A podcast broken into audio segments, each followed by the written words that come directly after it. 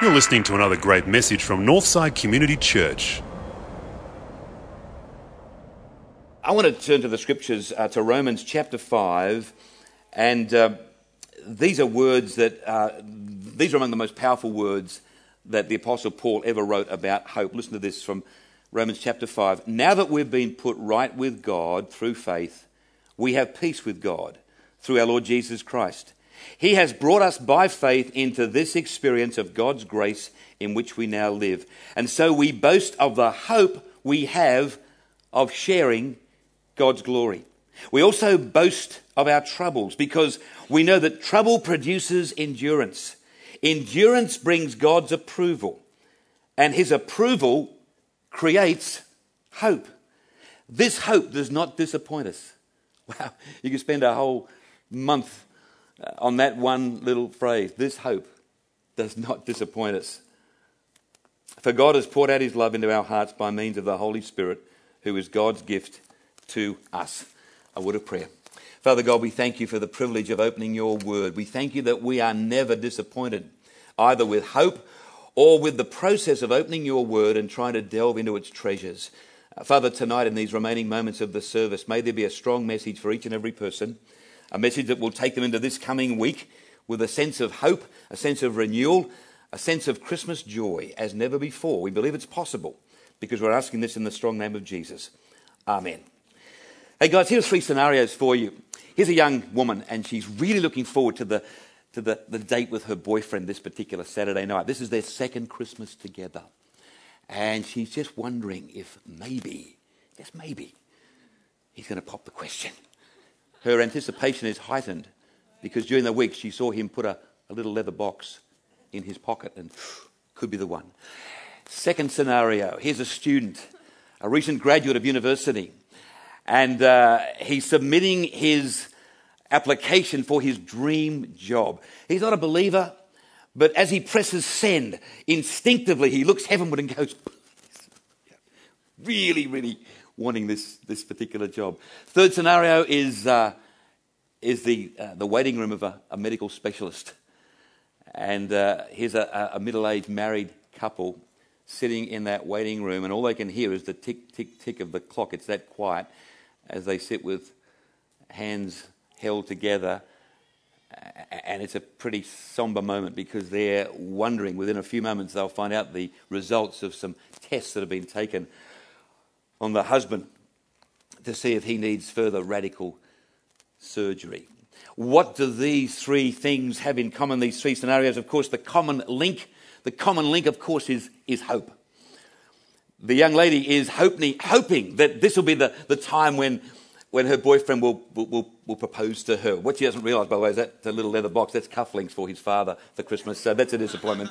But, uh, you know, it's still, there's a, there's a hope there that maybe this will be the, the time. Of course, the, the student is hoping that uh, he's going to get that job, and the, the middle aged couple are hoping, really hoping, that these results are going to be okay.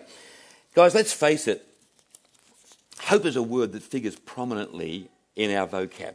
I mean, we use it all the time. You know, hope the weather's going to be fine for the picnic. Hope the traffic's not going to be too bad for the drive up north. Hope there's enough money in my account to cover this transaction. Is that ringing any bells at this time of the year?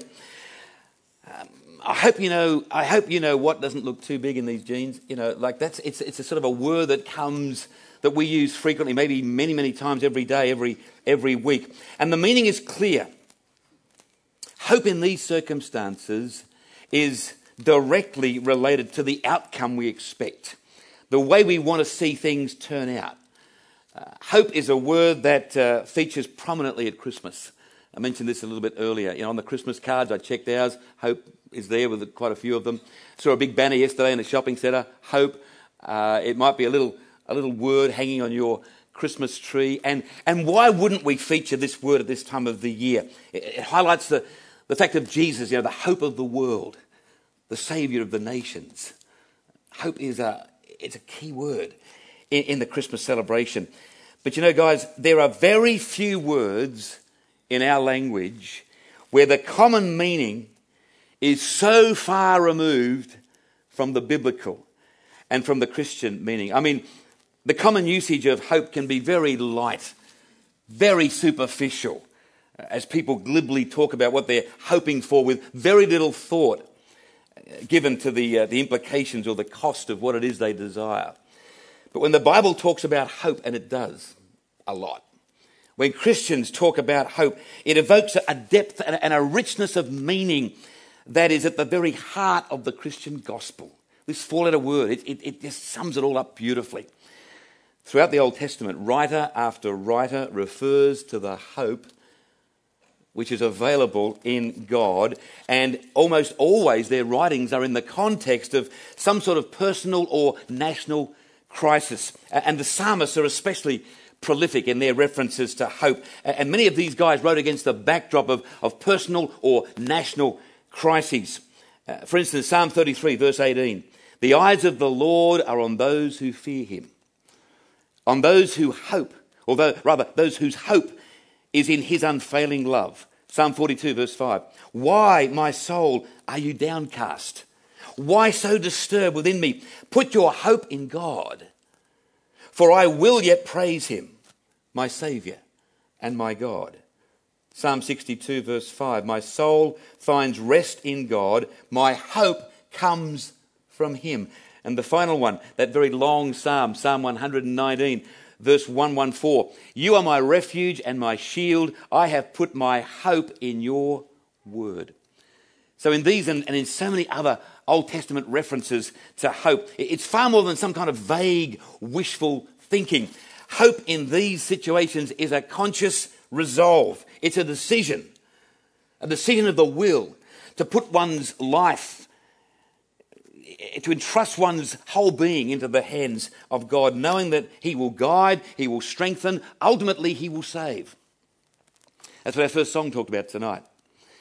In the writings of the New Testament, in the period following the Christ event, hope takes on an added dimension and largely revolves around the person of Jesus Christ himself, who is seen, described, portrayed as the reason for our hope, as the source of our hope. And Paul is one writer who contributes very strongly to the, the, the, the huge list of references to hope in the New Testament. And the book of Romans is one of his strongest uh, books of all the books he wrote, one of the strongest when it comes to hope. And verse, uh, or rather, Romans chapter 5, verses 3 and 5, read earlier. Look at this. We also boast of our troubles because we know that trouble produces endurance. Endurance brings God's approval, and his approval creates hope. And this hope does not disappoint us. Now, Paul is not boasting about his troubles out of some kind of weird, you know, persecution complex. You know, the kind of person who always has to have a drama, always has to have a crisis in their life. It's the only way they can survive emotionally. That's not what he's talking about. It's more a reference to his confidence, his, his certainty, um, despite his problems. That's what this means. And that's the whole point. His hope and ours is not born out of everything going as planned, everything turning out exactly as we want it to turn out. Rather, it's a hope born out of struggle, born out of hardship. And here's the main point of difference between hope as it's used so often in popular culture and hope as it's described in the scriptures. Watch this. Our hope in Christ is not the same as optimism. It is not the conviction that things will necessarily turn out well but it's the certainty that we will be victorious regardless of how things turn out. That's the hope we're talking about tonight. That's the hope we celebrate at Christmas. Jesus Christ came into a politically and socially troubled world. His arrival caused no end of distress among parents at that time in that province with the edict from Pharaoh that all children under two should be killed. Throughout his ministry, Jesus experienced all manner of opposition and criticism, and ultimately, of course, betrayed, hung on a cross. And yet, he is the personification of hope. Jesus Christ is the personification of hope because hope is not the conviction that things will turn out well. Hope is the certainty we will be victorious regardless of how things turn out. And victorious Jesus Christ was raised to life on the third day, living today through the Holy Spirit, through the lives and the, and the witness of his people, the church. And that resurrection represents the ultimate victory for you and me because we share in it. We share in his resurrection. It's the belief that death is not the end, but merely the beginning. Jesus Christ said, I am the resurrection and the life. Those who believe in me, though they be dead, yet shall they live. And whosoever lives and believes in me will never die. That's our eventual destination, eternity with him. Meantime, we journey through this life as agents of love, hope, justice, peace, we journey as the Church of Jesus Christ, and hope burns brightly even when circumstances are difficult and adverse. Uh, guys, I can think of a million ways to illustrate this reality of hope, but let me give you several. As we all know, the level of poverty and deprivation in most developing nations is enough to just rip your heart right out. But then into a situation like, like Madagascar comes a group of young adults from a church in Sydney called Northside and they partner with people, Christians who are already there working on the ground. And in a, in a concentrated period, these, these young people from Sydney serve and work and share and get to know these people.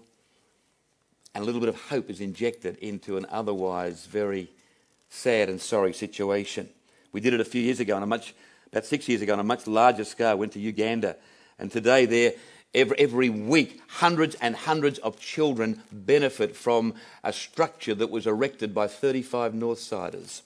We do it every month, every week, in the various ways we serve at Hope Street as our uh, people of different ages go into this situation at Glebe and also uh, down there at Woolloomooloo in, for various uh, ministries. Um, these circumstances haven't changed. The circumstances in these various situations of need haven't radically changed. But into these circumstances has come light, life, love, and hope in a concentrated way, even if just for a little bit of time. The circumstances don't necessarily change, but into those circumstances comes, comes hope. And as we reflect on the events of that first Christmas, we can see how those who desperately need hope can find it in the experiences of the, of the key players of that first Christmas. Every homeless person in need of refuge for the night can identify with Mary and Joseph as they sought refuge for the night in Bethlehem. Every teenage girl who falls pregnant and feels alone and lost and misunderstood can identify with Mary and her dismay, albeit for a short time at the beginning of her journey. Every small business person who's trying to reconcile commercial realities with, with moral imperatives, discover, discovers a, a little bit of hope as he identifies with the Bethlehem innkeeper who was in all kinds of strife trying to uh, accommodate people who needed his, his facility. The Bible says of Jesus, the common people heard him gladly, enthusiastically. Not necessarily, well, why, did, why did they hear him enthusi- uh, gladly? Because he gave them hope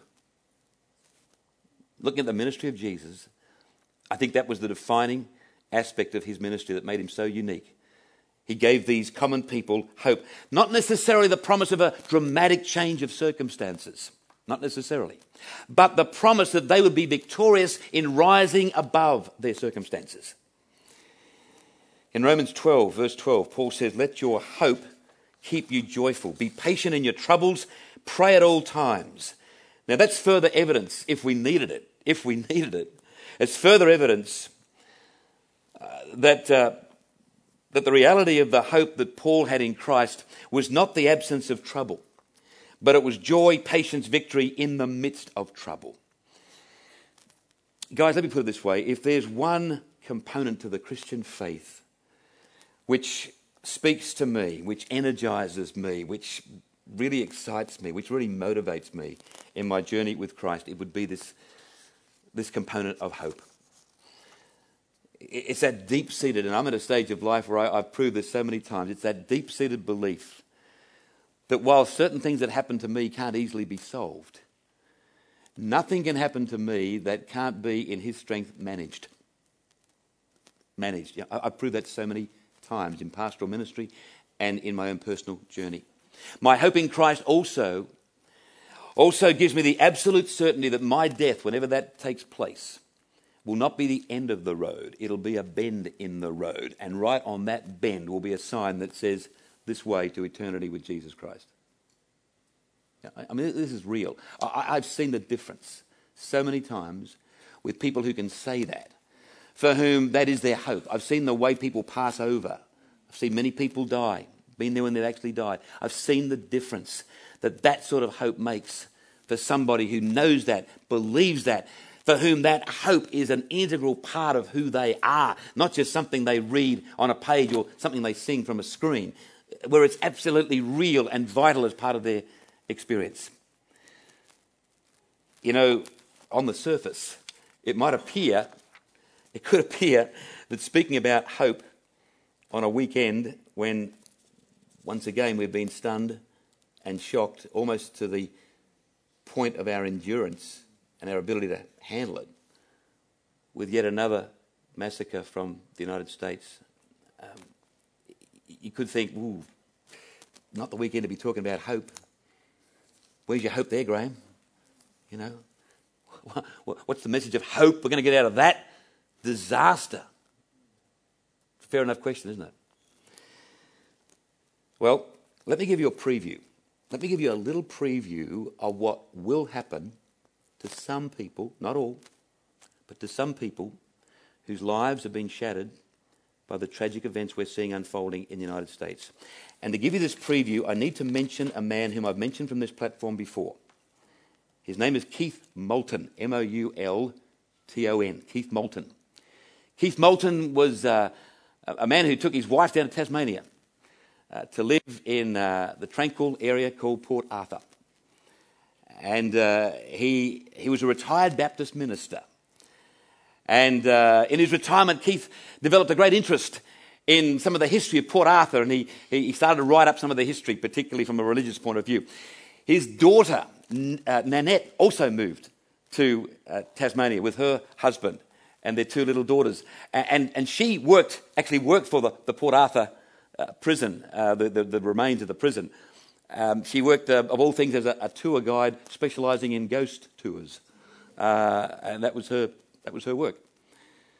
Well, there they were as a family there in, in Port Arthur. On uh, April 28th, 1996, uh, Nanette found herself on a roadway near Port Arthur with her two little daughters, Alannah, six, and Madeline, three. She had heard reports that something shocking was happening in Port Arthur and, and it was just a terrible afternoon. There were sketchy reports, and she found herself on a roadway, and she saw a vehicle coming toward her, and she said to her daughters, "We'll get this person to take us to safety." It was a Volvo station wagon. In probably the worst case of wrong place, wrong time, the man driving that Volvo station wagon was Martin Bryant. And the court records tell us that within seconds of that meeting, that mother and her three year old had been shot to death. The little six year old had tried to escape, and Martin Bryant had actually stalked her and shot her, according to the court records, more than once.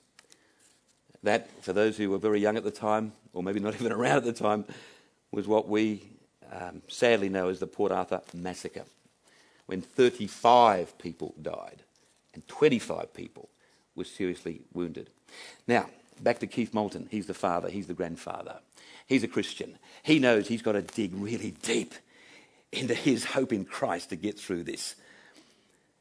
You know what he did? He, he continued to live in Port Arthur, continued his work at the, at the, uh, the old ruins, used to drive past the point where his daughter and two grandchildren were shot every day for seven years.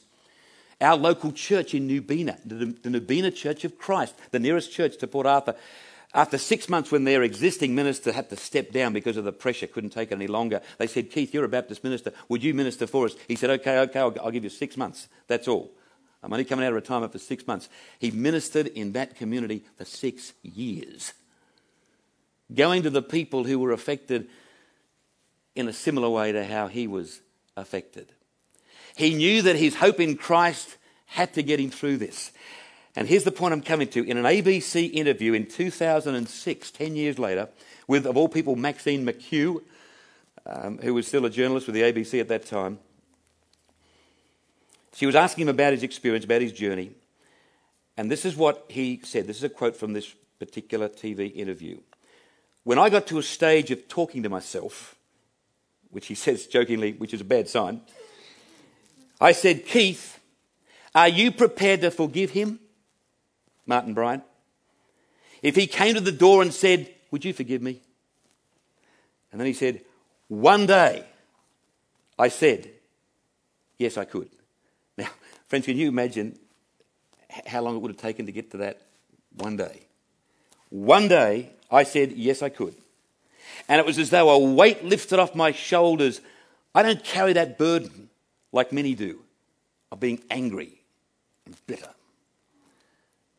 And if you know anybody who lives with permanent anger and bitterness, for whatever reason, you'll know there is no hope there. That, that just drains you of hope. That just robs you of hope. And if that is you tonight, then you really need this message. You need this Jesus of whom we're speaking. How's that? I don't carry that burden like many do of being angry and bitter. Now, look, guys, I don't know how I would, I'm, I'm a grandfather, I don't know how I would have responded to that. But that's one grandfather's story, one father's story. And he puts it down to his hope and his belief and his commitment to Jesus Christ. Let me give you one last verse. Look at this in Hebrews chapter 6. We who have found safety with him are greatly encouraged to hold firmly to the hope placed before us. We have this hope as an anchor for our lives. What is an anchor? An anchor is something that holds something fast, immovable, when the storm hits. It did for Keith Moulton in an incredible way. It does for people in this church every day, every week. It can do it for you.